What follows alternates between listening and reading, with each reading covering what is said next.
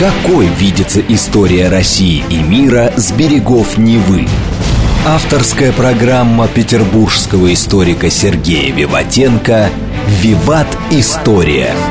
Самые яркие и самые загадочные страницы прошлого, судьбы людей и империй, великие достижения и потрясения от древних времен до современности. «Виват. История». Программа предназначена для лиц старше 16 лет. Добрый день, вы слушаете «Радио говорит Москва». В эфире программа «Виват История». У микрофона Александра Ромашова. В студии также автор и ведущий программы петербургский историк Сергей Виватенко. Сергей, здравствуй. Здравствуйте, Саша. Здравствуйте, дорогие друзья. В конце выпуска историческая викторина, в которой мы разыгрываем книги от издательства Витанова, а тема сегодняшней передачи – героическая оборона Севастополя в годы, годы Великой Отечественной войны. Да, абсолютно верно. Потому что была еще и другая оборона. Конечно, Саш. Севастополь у нас легендарный, есть чем гордиться. Сегодня мы поговорим о Севастополе как городе-герое. Я так думаю, Саша, дорогие друзья, что мы обязательно сделаем еще передачу про Севастополь. А как бы если сегодня мы расскажем просто про войну, то, наверное, в следующий раз мы поговорим о героях уже. Потому что я, дорогие друзья, сделал три передачи про Сталинградскую битву, и самый большой отклик от вас положительный получил тогда, когда я сделал именно про простых людей. Угу. Я думаю, это не случайно. Я думаю, что вам интересно, но и с другой стороны, страна должна знать своих героев. Да, кем-то есть гордиться нам, да, герои обороны Севастополя, их много, и они разные. Ну что, дорогие друзья, давайте начнем с чего? Наверное, что 2 мая 1783 года Азовская флотилия под командованием вице-адмирала Клокачева вошла в Октябрьскую бухту, и 3 июня того же года был заложен город Севастополь. Да, и исторически всегда Севастополь был военно-морской базой нашей страны. А вот и всегда Севастополь смотрел на море. Посчитать, что его можно взять с суши, было практически невозможно. Но он был взят с суши во время Крымской войны в 1856 году. А чтобы второй раз это, скажем так, эта ситуация не могла повториться, в 1912 году под руководством инженера QE в Севастополе а, начали работы а, по строительству, скажем так, новых артиллерийских центров батарей. А, были вырыты котлованы для башен, для пушек большого калибра. Притом они должны были смотреть, ну, в первую очередь, в море, но с другой стороны они могли и разворачиваться, и стрелять уже в другом направлении. Ну, понятно, что из-за Первой мировой войны в меньшей степени, из-за революции, в большей степени строительство было остановлено. В 30-е годы и о проекте вспомнили и успешно достроено. По рассказам очевидцев, объем бетонных работ превышал аналогичные работы по постройке Днепрогресса, дорогие друзья. То есть это громадные были, да? Это, Саша, батарея под номером 35. Она была расположена около мыса Херсонес и батарея под номером 30 возле деревни Любимовка. Любимовка – это один из таких главных пляжей, что ли, да? Там, да, Учку и вот Любимовка. А, итак, началась Великая Отечественная война. В одном из записок генералу Гальдеру Гитлер уточнил, что для Германии решающее значение имеет скорейшая ликвидация русских военно-морских баз на побережье Черного моря. Поэтому война, Саша, для Севастополя началась почти на час раньше. Если началась война в 4 часа утра у нас на границе в Бресте, то Севастополь бомбили уже, пытались бомбить в 3 часа 20 минут в ночь на 22 июня 1941 года. Но, впрочем, и Черноморский флот – тоже об этом знал и подготовился. Так или иначе, то есть для Севастополя это было не неожиданным. Ну, до Великой Отечественной войны, дорогие друзья, Черноморский флот по своей мощи превосходил все флоты сопредельных с Советским Союзом при Черноморских государств. Ну, какие-то страны. Румыния, Болгария и Турция. Понятно, что это несерьезно. Но нам было достаточно, чтобы охранять э, наше Причерноморье. Ну, также во флоте была мощная авиация – ведь Крым является непотопляемым авианосцем, так называемый, как называли его в 30-е годы. А в самом Севастополе, кроме эскадры, а, базировались все подводные лодки, бригада крейсеров, отряд легких сил, в общем 40 единиц э, различных кораблей и 38 единиц торпедных катеров. А немцы планировали захватить Кавказ с его нефтяными месторождениями и двинуться в сторону Персидского залива. Черноморский флот и Севастополь, Саша, поэтому был серьезным препятствием для этих замыслов. Ну и главное, что, наверное, касается Севастополя, почему было необходимо немцам захватить главную базу флота – об этом сказано в приказе от 21 августа 1941 года, который подписал Гитлер. Главная задача до наступления зимы – не взять Москву, а захватить Крым и лишить русских возможности получать нефть с Кавказа. Взятие полуостров Крым имеет колоссальное значение для обеспечения поставок нефти из Румынии – Понятно, дорогие друзья, что бомбардировщики того времени спокойно долетали из Крыма в сторону Плоешти, это нефтяной центр в Румынии. И когда только началась война, 22 июня, днем наши бомбардировщики туда отправились. Это единственное место, где была нефть для немецкой армии в то время. Но мы уже об этом несколько раз говорили. Но, в общем, была попытка взять его сходу в декабре 1941 года – еще раз, декабрь 1941 года, дорогие друзья, контрнаступление под Москвой, Гитлер, стремясь вернуть престиж своей армии, призывает взять Севастополь за 4 дня, обещая Манштейну, немецкому главнокомандующему на, этом, на этой части фронта, жезл фельдмаршала. Эрих фон Манштейн, наверное, считается лучшим немецким военачальником Второй мировой войны. А он командовал 11-й немецкой армией, которая наступала на город. Он надал приказ Севастополь – крепость слабая. Взять маршем коротким ударом. Но этот один удар, Саша, вылился в восьмимесячную севастопольскую оборону. То есть немцы здесь застряли на протяжении которых, да, а Манштейн за 8 месяцев прошел от 8 до 16 всего километров. То есть Крым-то он захватил, но подойти к Севастополю не удалось. Это расстояние отделяло окопы от центра города, и немцы здесь потеряли 300 тысяч солдат и офицеров. Это потери только немецкой армии на Севастопольской обороны. Здесь еще воевали румыны в большом количестве, а, ну и были итальянцы. Но когда началась Севастопольская эпопея, когда немец через Перекоп вошел в Крым, а решение Верховного Главнокомандования СССР было единственно возможным – Севастополь не сдавать ни в коем случае и оборонять его всеми силами. Командующим обороной города был назначен вице-адмирал Филипп Октябрьский. Итак, 20 октября 1941 года немцы вошли в Крым и через 10 дней подошли к Севастополю. Но дальше они не продвинулись. В результате сражения город был фактически стер с лица земли, но жители и армия, которая его обороняла, с флотом защищала его до последнего. Надо понимать, дорогие друзья, Саша, что защищая Севастополь, тем самым матросы солдаты и жители города спасали Ленинград, Москву и Сталинград – потому что эти силы, которые были там, они должны были, а, скажем так, ведь оборона Севастополя была параллельной с наступлением немцев под Сталинградом – а артиллерия, которая здесь принимала участие, мы о ней еще поговорим, потом была переброшена под Ленинград.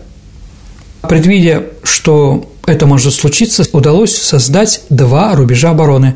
Внешний длиной 35 километров, который был поделен на четыре оборонительных сектора, и тыловой в двух-трех километрах от города длиной 19 километров. А построить третий необходимый рубеж от Балаклавы до Качи не успели – Несмотря на то, что окопы не были отрыты в полный рост, а минные поля и проволочные заграждения не покрывали достаточной площади, просто это было невозможно. А сооружения сделаны были людьми, которые не были привычны к такому тяжелому физическому труду. Ведь там не просто земля, там же камень. Да, но этого хватило, чтобы задержать немцев. К 1 ноября 1941 года на оборонительных рубежах Севастополя было сформировано 243 артиллерийских пулеметных ДОТа и ДЗОТа, 374 стрелковых окопа и почти 32 километра противотанковых рвов. Было установлено 9 тысяч мин, сражено 60 землянок убежищ. Оборону, еще раз повторю, было разделили на 4 сектора – где брать вооруженные силы для помощи Севастополя. Но, с одной стороны, из Новороссийска, из других мест, но немец там уже наступал. Поэтому Единственный резерв – это был гарнизон Одессы.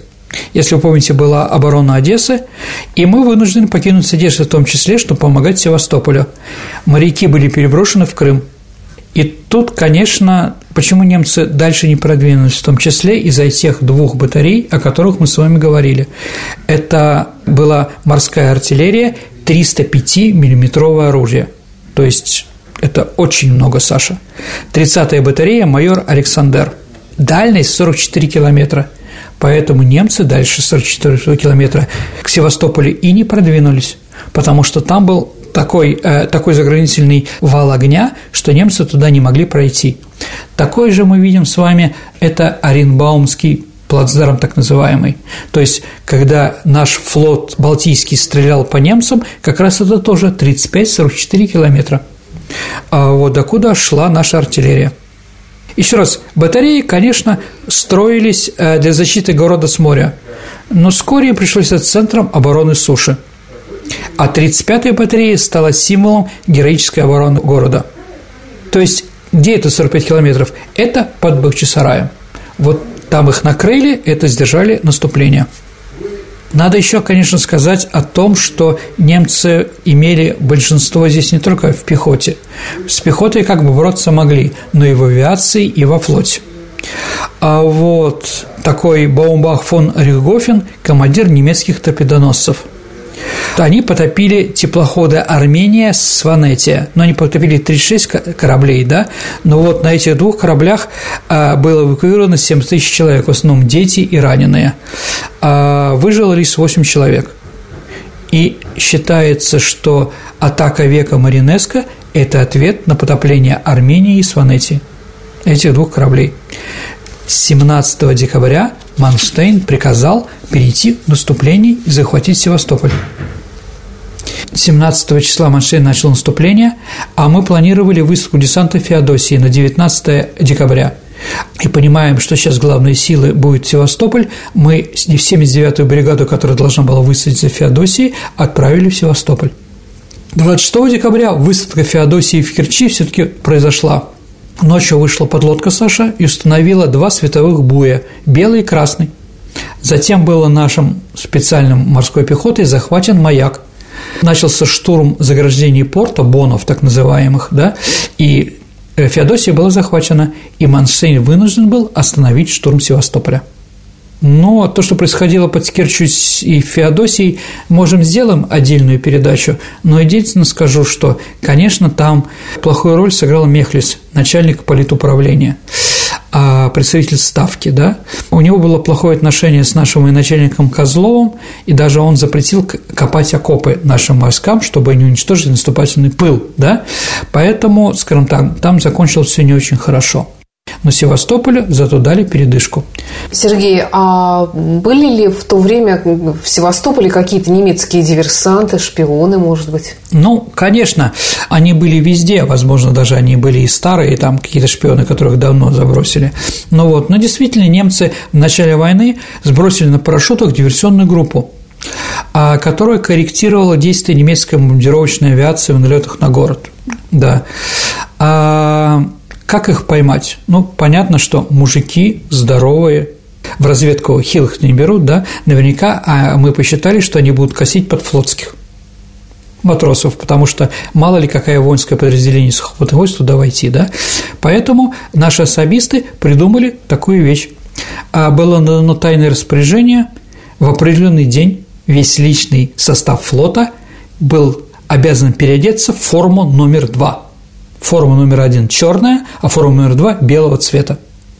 Ну, у моряков разный цвет формы, и они могли это позволить. Но так и было сделано. А у немцев формы номер два не было. Угу. И поэтому кто на Приморском бульваре в клешах черных дефилировал, да, они были арестованы и выявили так диверсантов. Надо же. Угу. Можно ли было в Севастополе... Мы умные, мы знаем, что дальше произошло. Мы знаем, что погибло, немцы взяли плен 70 тысяч наших героев, которые оборонили Севастополь. Но если бы весной эвакуировать Севастополь 1942 года а, и сохранить столько жизней, проще еще была возможность. Это, с одной стороны, все правильно. Но, Саша, вздумайтесь в цифру. 80% всей тяжелой артиллерии вермахта, 80%, было под Севастополем, а весной 1942 года они были переброшены под Ленинград. Ну, чтобы взять крепость, чтобы взять, э, ну, крепость это в кавычках, да, чтобы взять наш город, твердыню такую, немцы понимали, нужно создать стратегический перевес по сравнению с Севастопольской обороной, чтобы там было больше солдат.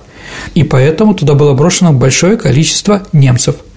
А противник нес во время штурма Черноморской столицы тяжелейшие потери и тратил огромные ресурсы на ликвидацию советского плацдарма в Крыму. По сути, всю первую половину 1942 года они протоптались на тупиком стратегическом направлении. Но то, что вот этот десант Феодосии в Керчи 8 марта 1942 года немцы ударили с берега моря, высадили десант и начали наступать на Керчь.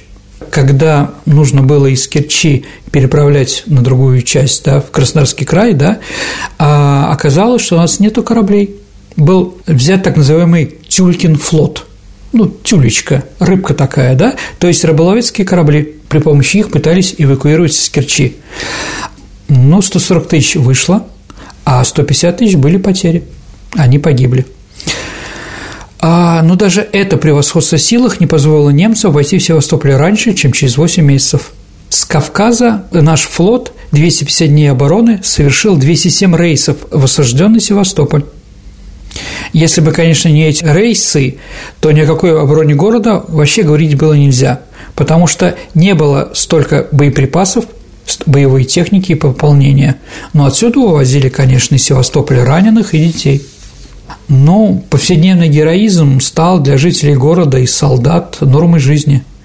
А рабочие морского завода под обстрелами ремонтировали корабли, производили батарейную технику, оборудовали два бронепоезда – построили и оснастили так называемую плавучую батарею номер три, так называемый «Не тронь меня». Немцы ее называли «Квадрат смерти». Она прикрывала город от налетов германской авиации с моря.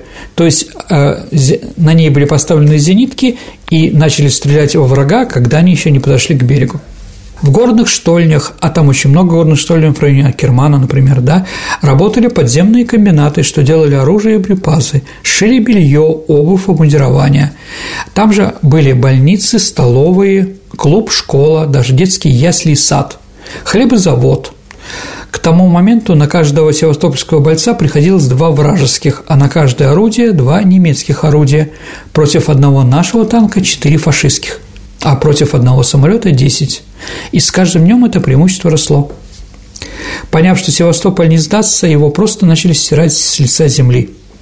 Горело все возможное, и люди сражались буквально подручными средствами. В общем, столько было налетов, да. Но вот, например, памятник затопленным кораблям, символ города, немцы так и не повредили, он уцелел. 7 июля начинается артподготовка – в Крым было перебросены так называемые мортиры. Это две мортиры «Карл» и «Гамма». Вес снаряда, вес снаряда 2170, а, да, высота снаряда 2 метра. Также была приведена Дора, калибр 800 миллиметров. А она выпустила 48 снарядов. Также немцы начали стрелять из тысячи орудий, которые у них было. То есть потом эта Дора была переброшена как раз под Ленинград. Но если говорить, что Дора, у нее калибр был громадный, она выпустила 48 снарядов, но только один удачно попал.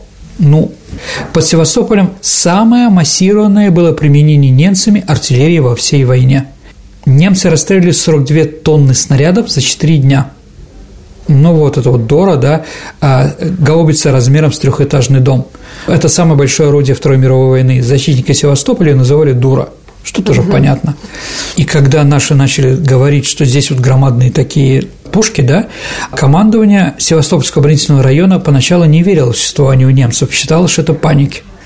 Пока командир 30-й батареи Александр докладывал все время, что по нему ведут огонь невидимым оружием. Но все равно не верили. Чтобы убедить командиров, пришлось ему специально фотографироваться рядом с незарвавшимся снарядом – у снаряда было 2 метра 40 сантиметров. Представляете, какой снаряд? Да, и вот он только фотографировался, тогда только поверили. Что просто даже поверить, что такие пушки существуют, было невозможно. Да, но кроме того, что применялось такое количество артиллерии, Также верно, что это и отношение авиации. То есть все время бомбили Севастополь. Во граничном Севастополе, Саша, возле каменного городка находился склон, в котором ничего не было. Ни секретной лаборатории, ни заводов. Просто это был каменная скала. Но немцы его все время обстреливали и бомбили. Хотя и немцы знали, что там нет ничего ни военного, ни гражданского. А почему они это делали? А потому что там а немцы это видели визуально, обороняющиеся матросы камнем выложили надпись «Смерть Гитлеру». И вот, да, немцы пытались ее все время уничтожить. Поэтому какое-то количество немецкой а, снарядов летело в такую надпись. А к третьему наступлению на город в людях противник превышал войска Севастопольского оборонительного района в два раза. Также было абсолютное превосходство в танках и авиации. У нас было всего 115 самолетов, из них только 53 исправных, а у немцев от 600 до 1000. Почему разница? Потому что считать ли румынскую авиацию? Ну, тоже считать. Более того, в итогом донесения 11-й немецкой армии 4 июля 1942 года было написано, что с 25 июня по 3 июля а в воздух было поднято 2351 машина. То есть мы никак не могли ответить, у нас еще раз 53. Один писатель такой, Анатолий Елкин, говорил об этом. Складывается впечатление, что немцы собираются штурмовать не город, а какое-то некое малое суверенерное государство. Что вот такой был силы. Ну, давайте так, объективно предпосылки к эвакуации сложились уже к 20 июня. Было понятно, что нам не удержать, нам не удержать этот город. Поэтому наша авиация не могла защитить наш флот, который приходил и помогал, да, боеприпасами и прочее. Просто было избиение, Саша, наверное, можно сказать, кораблей всех классов и размеров с людьми. В отличие от операции «Динамо», «Динамо» – это эвакуация английских войск из-под Дюнкерка 40 года. Севастополь отделяло от Новороссийска значительное расстояние, которое невозможно было покрыть на мелких судах. Ну, видели фильм «Дюнкерк»? Там они на яхтах и прочее. Ну, это немного, 40 километров, да? Здесь же такое было невозможно – и невозможно было, к сожалению, все расстояние прикрыть с воздуха истребителями. Не хватало. Все это привело к тому, что практически Севастополь был обречен. Сколько бы еще Севастополь продержался, если бы не приказ его начать эвакуировать личный состав, руководство личного состава? Ну, скажем честно, не больше недели, к сожалению. Да, но до победы, до прихода нас обратно в Крым, конечно, Севастополь держаться не мог никак. Это, к сожалению, нужно признать. Тем не менее, конечно, я отношусь, э, отрицательно отношусь, когда кто-то сейчас говорит, что оборона Севастополя – это не героическое деяние нашего народа, а трагедия тысяч солдат и матрос, покинутый командованием страной. И город типа стал жертвой удивительной, неэффективной, безжалостной имперской стратной машины. Это ерунда. Воевали как могли. Еще раз, авиация была полностью уничтожена, и поэтому из состава ВВС был создан батальон морской пехоты. К концу июня у защитников Севастополя стали заканчиваться боеприпасы. И вице-адмирал Октябрьский в ночь на 1 июля получил разрешение ставки на отход из Севастополя и эвакуации высшего и старшего командного состава армии, флота и партийного актива города. То есть на подводные лодки пришли и загрузили всех генералов Саша и партийное руководство. И с 1 июля не было руководства, не было генералов, не было полковников. То есть 80 тысяч солдат были брошены на производство судьбы. А мирные жители еще оставались? Оставались, мы о них поговорим. Но они какие, да, они ну, воевали как могли, там где-то там на заводах и прочее. Угу. Но о них даже не говорили ничего. А вот последние обороны сумеют пережить только 4 тысячи из 80 тысяч, да. А кто-то эвакуировался, кто-то доплыл, кто-то смог пробиться в горы. Но это было меньшинство. А вот через некоторое время эвакуировался генерал Петров, наш генерал, который отвечал за оборону. Ну вот, как пишет человек, который там был, бойцы сражались до последнего, пока стояла батарея.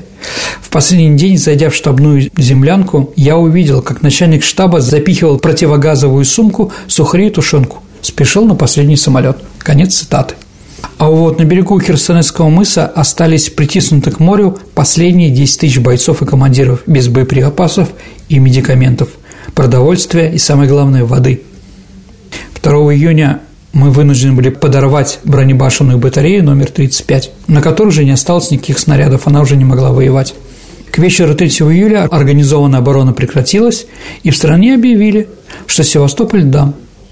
На самом деле, дорогие друзья, город держался еще 12 дней. Ну, держался кто где мог. Остатки солдат продолжали бороться. Предлагаю прерваться на несколько минут э, и послушать новости на радио «Говорит Москва». Давайте, дорогие друзья, вернемся к современности. Какой видится история России и мира с берегов Невы? Авторская программа петербургского историка Сергея Виватенко «Виват. История». История. Вы слушаете радио «Говорит Москва». Продолжается программа «Виват История». Сегодня мы говорим об обороне Севастополя в годы Великой Отечественной войны. В студии по-прежнему автор и ведущий программы историк Сергей Виватенко и я, Александра Ромашова. Продолжаем. Итак, дорогие друзья, легендарный Севастополь. Мы вновь в нем. Вспоминает военный врач Шавалаев – Встретил я бывшего комиссара как раз в эти дни, 47-го медсамбата. Мы договорились, что в случае ранения одного из нас другой должен его обязательно пристрелить, чтобы раненый не попасть в плен. Маленький колодец после маяка был полностью вычерпан, из-за капли воды стрелялись друг друга. Мы, чтобы помочь раненым воинам, фильтровали мочу или пользовались кровью убитых и живых лошадей. А вот кто-то пытался прорваться к партизанам, но чтобы прорваться, не было оружия – мы пошли под скалы в районе аэродрома. Там было много брошенных раненых, стоны крики, огромная масса людей, ждали корабли, но потом поняли, что нас бросили на произвол судьбы. И немцы взяли в районе Севастополя до 70 тысяч пленных. Вы знаете, что те, кто попал в концентрационные лагеря, их проверяли после войны. Достаточно, да, как, сам и прочее. Но был издан приказ молчаливый, что все, кто попал под Севастополем, не являются предателями потому что они были брошены руководством. Ну, в общем, флот не обеспечил должного снабжения Севастополя накануне решающего штурма, чем обрек его на снарядный и не только голод, но и впоследствии сдачу города. Как сказал после войны Николай Герасимович Кузнецов, адмирал флота, нарком военно-морского флота, да, об эвакуации войск, конечно, следовало было подумать, но не подумали. Саша, какая самая известная песня про оборону Севастополя? Утесов пел, называется «Заветный камень». На самом деле, дорогие друзья, эта песня, она историческая на самом деле. Моряки, которые пытались хоть как-то уйти из Севастополя, кто-то нашел шлюпку, и они плыли на этой шлюпке в сторону Туапсе. Где-то в конце июля эту шлюпку была найдена нашими солдатами. Там, да, там было четыре человека, а три трупа, которые умерли от обезвоженности, и человек, который умирал. И вот Леонид Соболев, который присутствовал в этом моменте, писатель достаточно известный, «Капитальный ремонт», его знаменитая книга про начало Первой мировой войны и флот наш, вот он говорит, что один из матросов сдержал в руке камень, который он взял из Севастополя. Вот. После того, как он написал про эту статью, Жаров, поэт и Макроусов – гениальный композитор наш, написали самую лучшую песню про Вторую мировую войну «Заветный камень». Ее пел Леонид Утесов. Ну, многие другие тоже пели. Послушайте, э, как говорил про эту песню Утесов. У нас в стране, как известно, была царь-пушка, царь-колокол и царь-песня. Песня шикарная, конечно. Но немцы захватили Севастополь. Последовало два года фашистской оккупации – который стал черным периодом для истории Севастополя. В первые же дни фашисты расстреляли 3,5 тысячи мирных жителей, а вообще за 22 месяца оккупации в Севастополе было расстреляно, сожжено, утоплено в море 27 тысяч человек. Фашистскую Германию угнали 45 тысяч человек. Но из расчета 70 тысяч человек в Севастополе, которые там жили, да, 100, это громадный. Да, интересно, что оборона Севастополя длилась 250 дней – а освобождение в мае 44 года заняло всего неделю. Но Севастополь был полностью отстроен заново. Все выжившие защитники были награждены медалью за оборону Севастополя. Кстати, для солдат 11-й армии Гитлер также учредил специальный знак – железный крымский щит, который пришивали на рукава Шинели и Френчи. А вот, поэтому немцы тоже понимали о героизме, который был со стороны нашей страны. Еще сейчас, Саша, даже сейчас при работе строительных каких-то других находятся останки защитников Севастополя. было найдено э, остаток от консервов, да, на которой она была скручена, э, крышка, да, и словно древняя грамота. Когда его развернули, прочли, мы стоим здесь до конца, и короткий список фамилий. Ну вот в 1944 году главная линия обороны немцев была Сапун-гора. Они там ее сделали, да? А почему такое название Сапун-гора? Ну, Сапун по-татарски – это мыло – Потому что из той глины, которой состоит сапун-гора, его добавляли, скажем так, в мыло в древности, да, поэтому называли мирная, да. А вот она не имеет вершин, но она идет дугой от моря и до моря. Немцы там организовали линию обороны. Мы ее взяли за 9 часов. То, что немцы брали 250 дней, мы взяли за 9 часов 7 мая 1944 года. Сапун горы мы могли уже обстреливать весь город из артиллерии. Ну и 17-я немецкая армия, которая защищала Севастополь, прекратила свое существование. Штурм Севастополя происходил три дня, и 9 мая 1944 года, ровно за год до конца войны, мы его освободили. Мы во время штурма потеряли 17 тысяч человек, немцы потеряли 30 тысяч человек. Ну, так вот показать, да? Севастополь состоит из двух частей, как бы две руки, а в середине вот эта самая губа или Ахтиарская бухта, да? И мы подошли как раз к Ахтиарской бухте, и надо было переправляться на другую часть. Естественно, у нас не было ни лодок, ничего. Но на складе немецком был найдены гробы. У немцев был склад с гробами. Гробы разделили на две части – он состоит из двух частей, да, и в виде лодок туда сели матросы, да, и переплыли. Для немцев это было неожиданно. Да, мы освоили. Немцы были хорошими учителями. И когда немцы загрузили свои корабли Тея и Татила немецкими защитниками Севастополя, мы их встретили в море штурмовиками Ил-2 и потопили. Угу. После того, как Гитлер узнал о падении Севастополя, я не могу воевать без румынской нефти и турецкого фронта. Крым потерян, сказал Гитлер. Командовал освобождением Крыма маршал Василевский. Он получил за это орден Победы. А Манштейн, оперирующий там же, против него, был снят Гитлером. За мужество и героизм, проявленное в годы Великой Отечественной войны, город Севастополь был награжден Золотой звездой Героя Советского Союза, орденами Ленина и Красного Знамени, а также медалью. Саша, какой медалью был награжден город Севастополь? За оборону Севастополя. Сергей, а все-таки, если возвращаться к персонам, кто были главными героями обороны Севастополя? Ну, наверное, не Петров и не Октябрьский, особенно Октябрьский, да, главнокомандующий. Но для меня, наверное, главным героем обороны Севастополя является лейтенант Воробьев. Лейтенанту Воробьеву было поручено на одной из высот в районе Кермана, да, а, это Маккензиевые высоты, так называемые, да, а командовать зенитной батареей.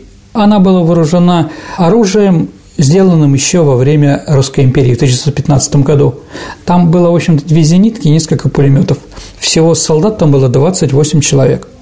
Немцы не смогли в течение полугода взять это. Они считали это главным нашим оборонительным сооружением. Они даже назвали это форт Сталина. Они пытались его штурмовать. Ну, вот этот Воробьев, он даже не профессиональный воин, по-моему, до войны был председателем колхоза.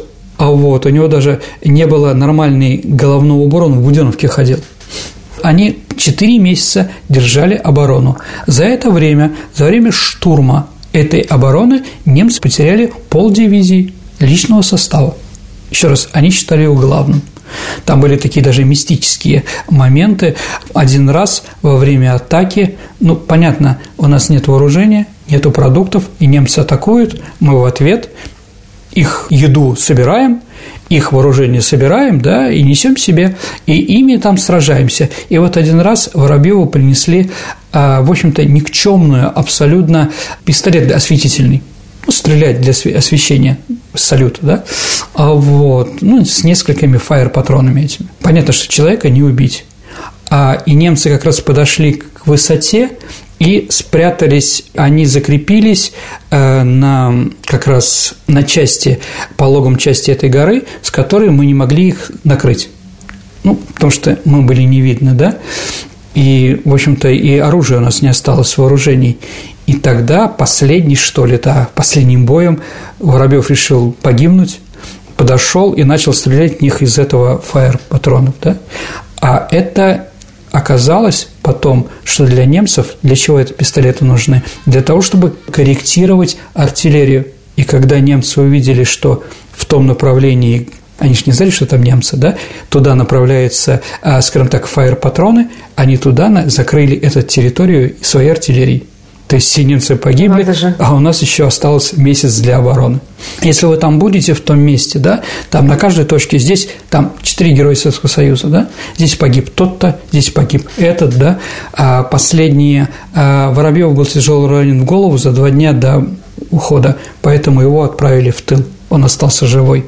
Но, да, там осталось два матроса, два матроса, у которых были перебиты ноги, и вот они остались последними. И когда немцы все-таки вошли, они штыками их закололи. Эти трупы валялись всю войну, да, и как бы если там копнуть немножко, то везде там металл и прочее. Ну вот 28 человек держалось уничтожило громадное количество, и немцы считали это главной нашей линией обороны. Конечно, это герои. Но, опять-таки, трагедия, как все вспоминают, после войны он остался жив, и когда на 1 мая шли там колонны, все говорили, смотрите, Воробьев, да, идет. То, что его все уважали, понятно, что не нравилось спортивному руководству. Вместо того, чтобы кричать «Ура!», которые на трибуне стоят, все смотрят на него.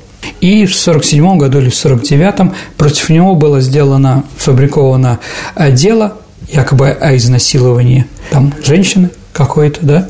Притом она была подружкой его дочки, то есть она говорила, это невозможно и прочее. В общем, его посадили в тюрьму и лишили его звания Героя Советского Союза. Да, ну вот наша такая жесткая к сожалению, система. Вот для меня Воробьев главный герой обороны Севастополя и главный символ обороны Севастополя. Наша такая страна, к сожалению, да, наверное, к сожалению. А с другой стороны, все равно они являются нашими героями, и мы им их уважаем и любим и восхищаемся. Как бы там власти эти герои были невыгодны. Ты говорил, что те военнопленные, которые были взяты в Севастополе немцами, были, в общем, фактически реабилитированы сразу. Да. То есть получается, что руководство страны признало... Осознавало. Осознавало? Конечно, осознавало. Поэтому, да, они были приняты, да. То есть, еще раз, эта идея у нас нет пленных, у нас они предатели. Против тех, кто попал в Севастополем, конечно, нет. Нет, те, кто во время плена служили, пошли в Власовцы, такие тоже были. Понятно, или там предали, или себя вели плохо в концентрационных лагерях, или еще где-то, они были репрессированы. Но если ты просто попал в плен под Севастополем, тебя, в общем, отпускали. А, Сергей, ты говорил, что город практически был э, разрушен угу. и после войны отстроен заново, а вот знаменитая диорама обороны Севастополя. Ну, давайте так, да, действительно, еще раз, только памятник погибшим кораблям – это колонна в море, да, в Утерской бухте, да, она осталась. Например, памятник Нахимова был достаточно поврежден. Мы сняли памятник, потом поставили новый, после войны, когда орден Нахимова у нас появился, но почему-то его поставили не в сторону моря, а спиной к морю. И вместо турецкого ятагана, который он захватил во время, ну, ровно 200 лет назад, во время Наваринского боя, а, где он принимал участие, да, и поэтому с, турецким, с турецкой саблей ходил все время, да, а вот ему почему-то новый скульптор сделал простую военную саблю которое было у всех, непонятно почему, изменили, да, ну и повернули его спиной к морю. Тоже смешно. А насчет диорамы, понятно, что она горела, а какую-то часть пытались спасти, спрятали, но в основном она, конечно, сгорела, поэтому вот эту картину Рубо они потом после войны восстанавливались. Все надо было там восстанавливать. В принципе, Севастополь сейчас – это город, который построен был после войны. Там практически мало что осталось от того, что было даже 22 июня 1941 года, что-то восстанавливается, ну, как церкви какие-то, соборы там, да, что-то еще. Но в основном город красивый, но его заново построили после войны. Спасибо, Сергей. Ну а теперь наша постоянная рубрика, в которой историк Сергей Виватенко отвечает на вопросы наших слушателей. Следующий вопрос. Кто такой Олег Моравский? Ну, ну, скажем так, это легендарный э, чешский чешский э, князь, а по национальности он считается в Чехии русским, а правил он где-то в середине X века. Но никаких, на самом деле, источников нет. Считается, что он легендарный такой как Кий, Щек Хариф там и непонятно еще кто. А вот. Поэтому я считаю его антиисторическим сказочным персонажем. Э, Еще как раз один вопрос по поводу, э, возможно, сказочного персонажа. Светлана М. спрашивает, граф Калиостро реальный или вымышленный персонаж истории? Нет, ну, конечно, жил такой граф Калиостро, он историчный, исторический, да.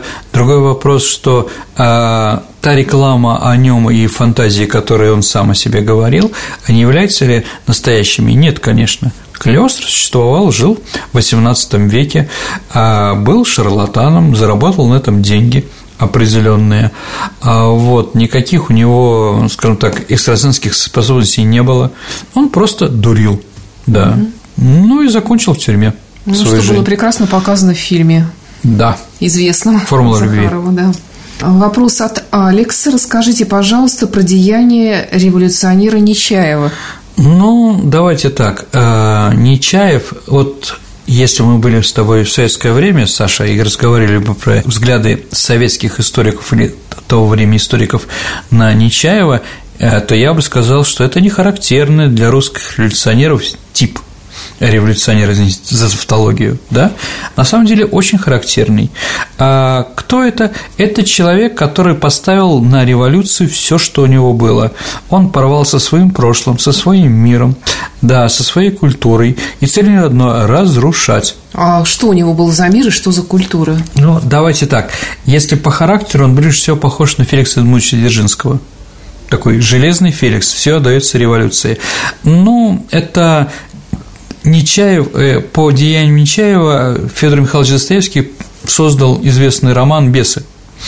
А, вот, Нечаев сам из Ивановской области, а, из там незаконно рожденный, ну, в общем, плебей. Попытки его влиться в то, в то общество ничего не, не дали. Тогда он ушел в революцию, он организовал специальную организацию с прекрасным названием «Народная расправа».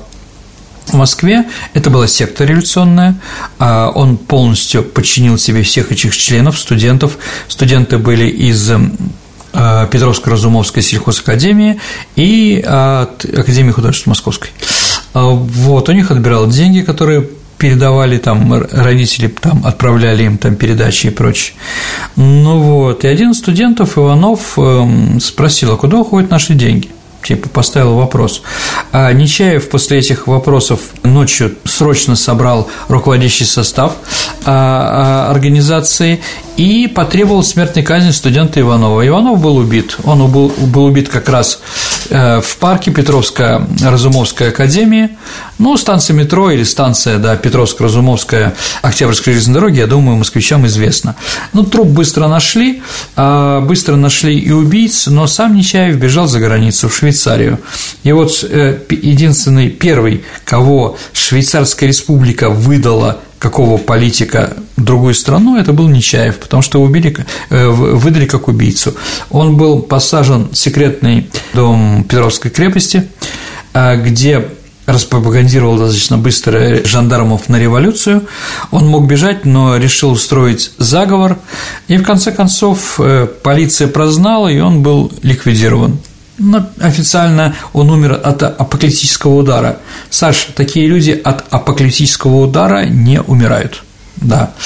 Почитайте его катехизис революционера. Страшные, э, страшные слова. Кто такой революционер, для чего он создан. Ну вот такие революционеры у нас занимались революционной деятельностью, убивали, а потом часть их возглавила нашу страну. Вопрос от нашего слушателя Вячеслава Выдрича. Очень интересует период отмены крепостного права, когда у вас выйдет по этому вопросу программа. Есть мифы или реальность по этому вопросу? И далее ну... перечисления тут идут. Давай попробуем. Э, говорят, что современная регистрация по месту жительства, пребывания – это отголоски крепостного права, от которого Россия не может избавиться по сей день. Давайте так. Э, это, скажем так, отголоски командно-административной системы, которая в России существовала всегда. Всегда вертикаль власти, э, проверки и так далее и тому подобное. Вот. Ну, может быть, какое-то влияние имело крепостное право, или наоборот, эти решения имели на крепостное право. Так или иначе, действительно, у нас такая вещь существует, как Далее тут он пишет, Россия такая была отсталой и последняя отменила в Европе, хотя вроде как Дания и еще какие-то страны отменили аналог крепостного права позже. Нет, мы, наверное, все-таки были последними в Европе. Отмена рабства в Соединенных Штатах Америки произошло через 3-4 года после угу. событий в России. Но с рабством тоже не надо сравнивать это. Ну да, мы существовали потому что было понятно, что перемены могут, э, скажем так, привести не тем последствиям, которые от нее ждали. Поэтому, да, Николай Первый, понимая, что а, и Бенгендров говорил, что это пороховая бочка, на которой находится Россия, она, если взорвется, то Россия может и не сохраниться. Все это прекрасно понимали, но, но скажем так, э, освобождать крестьян не могли. Последнее время крестьяне жили очень хорошо, крепостные. Ну как там, свободные не были. Что такое свобода – это спорный вопрос, мы об этом много раз говорили. Вообще, конечно, передачу, у нас две передачи были про крепостное право, про отмену его, про э, отмену его. Но если так нужно, может, мы еще сделаем что-нибудь про крестьянство, сельское, про сельское хозяйственное производство в нашей стране. Ну, к тому же тут э, Вячеслав добавляет, что нерешенные вопросы при отмене крепостного права привели к 1917 году. Ну, 1905 году 100%. Да, и решение аграрного вопроса – это одна из главных причин революции 17 года. С этим никто не спорит. Григорий Бух пишет, «Э, я занимаюсь генеалогией своей родословной, и в одном из архивов Тверской области я пытался найти информацию о моем пра-пра-прадеде, но мне ответили, что деревня, в которой он жил, в архиве не значится. Читал, что в XVIII веке метрики человека хранили в двух местах. Могу ли я найти еще где-нибудь сведения о моем родственнике? Ну, конечно. Давайте так, странно, что деревня не значится. Если деревня была официальная, то там должно быть что-то значиться. Другой вопрос, что ваша деревня может быть выселками какими-то или частью другого поселения там села какого-то, да, такие вещи тоже бывали. Поэтому надо искать по соседям. В первую очередь надо искать, конечно, по церквям, Потому что, естественно, рождение, свадьба и смерть а, людей, именно священники, они заполняли. И эти цифры… Э, ну, если эта церковь не сгорела в деревне. Ну, еще раз, ну, это другой вопрос. Здесь же ответ того, что мы такой деревни вообще не знаем. Угу. Понятно, если что-то сохранилось, все таки понимаете, Тверская область была районом, Калининская область была районом боев, а, вот. Но если вы из Красного Холма, там, из, я не знаю, Старицы, или у Домли, то там войны не было, там, может быть, что-то сохранилось. Еще раз сложно. Сейчас есть много фирм, которые занимаются официально этими вещами, но это все очень дорого. Э, я предлагаю перейти к нашей викторине традиционной, в которой мы разыгрываем книги от издательства Вита Нова. Э, приз у нас получает тот, кто правильно первым отвечает на вопрос Сергея. Я напомню, что ваши ответы можно присылать нам на электронный адрес радио Виват Собака Mail.ru, либо в личном сообщении ВКонтакте Сергею Виватенко или мне, Александре Ромашов. У нас есть сообщество ВКонтакте. Там можно не только задать вопрос, но и прислать ответ. Но большая просьба в личном сообщении, чтобы никто не подсмотрел. Итак, э, начнем, конечно, мы нашу викторину с ответом на вопрос прошлой программы. Э, прошлый выпуск у нас был посвящен эсерам. Повтори, пожалуйста, вопрос. Да, дорогие на друзья. Взгляд, довольно сложный. Да, дорогие друзья, мы говорили про партию социалистов-революционеров, про террористические акты, которые они проводили. И вот э, старый эсер, врач-психиатр Дмитрий Донской, ну так получилось, а вот рассказывал, что в 1918 году он, как говорил, помню, похлопал я ее по плечу и сказал ей, «Поди-ка проспись, милая». Он не Марат, а ты не Шарлотта Корде. Саша, кто такая Шарлотта Корде? Это женщина, которая убила Жана Поля Марата. Шарлотта Корде зарезала Марата в ванной. Вот. Собеседница не прислушалась к мнению Донского, и 30 августа 1918 года на заводе Михельсона пыталась все-таки убить Ленина. Это собеседница Фанни Каплан. Угу. Есть ли у нас знатоки женского сердца террористки Фанни? Как ни странно, да. Э, правильный ответ прислал Павел Николаевич. То ли это фамилия, то ли это отчество. Теперь новый вопрос. Да, дорогие друзья. Саш, ну, наверное, тебе известно, что есть памятник собаки – ну, у нас в Колтышах, например, ну, собаки Павлова, угу. да, памятники, ну, давайте так, а собакам, коровам, лягушкам, зайцам у нас на Заячьем острове там и многим другим животным. А вот, а вот в Севастополе, Саша, в 1956 году был поставлен памятник кошке. А почему?